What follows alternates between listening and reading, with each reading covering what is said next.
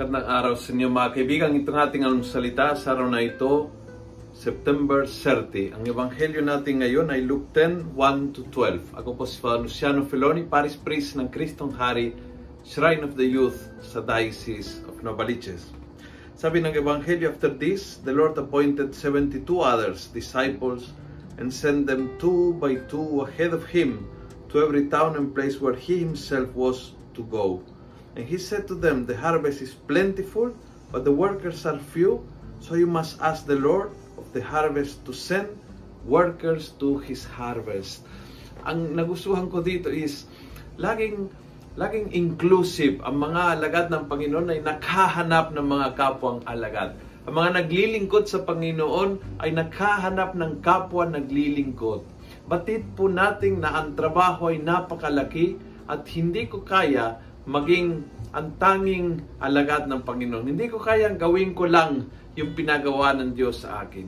In other words, yung, yung alam mo na hindi ka nag-iisa at kailangan mag-imbita, magkumbida, magyaya ng ibang tao dahil hindi ikaw ang sentro ng gawa ng Diyos.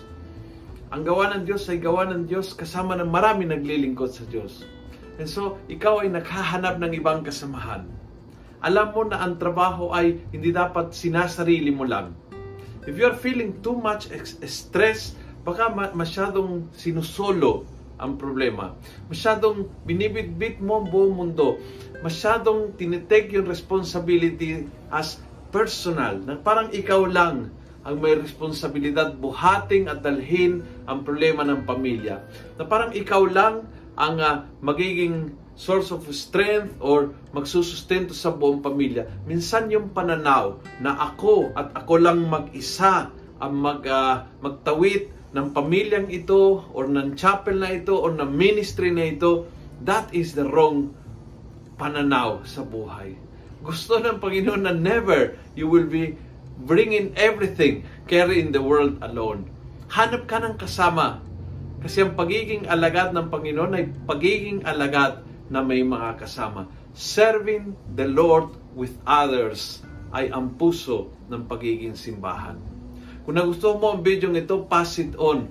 Punuin natin ang good news sa social media at gawin natin viral araw-araw ang salita ng Diyos. God bless.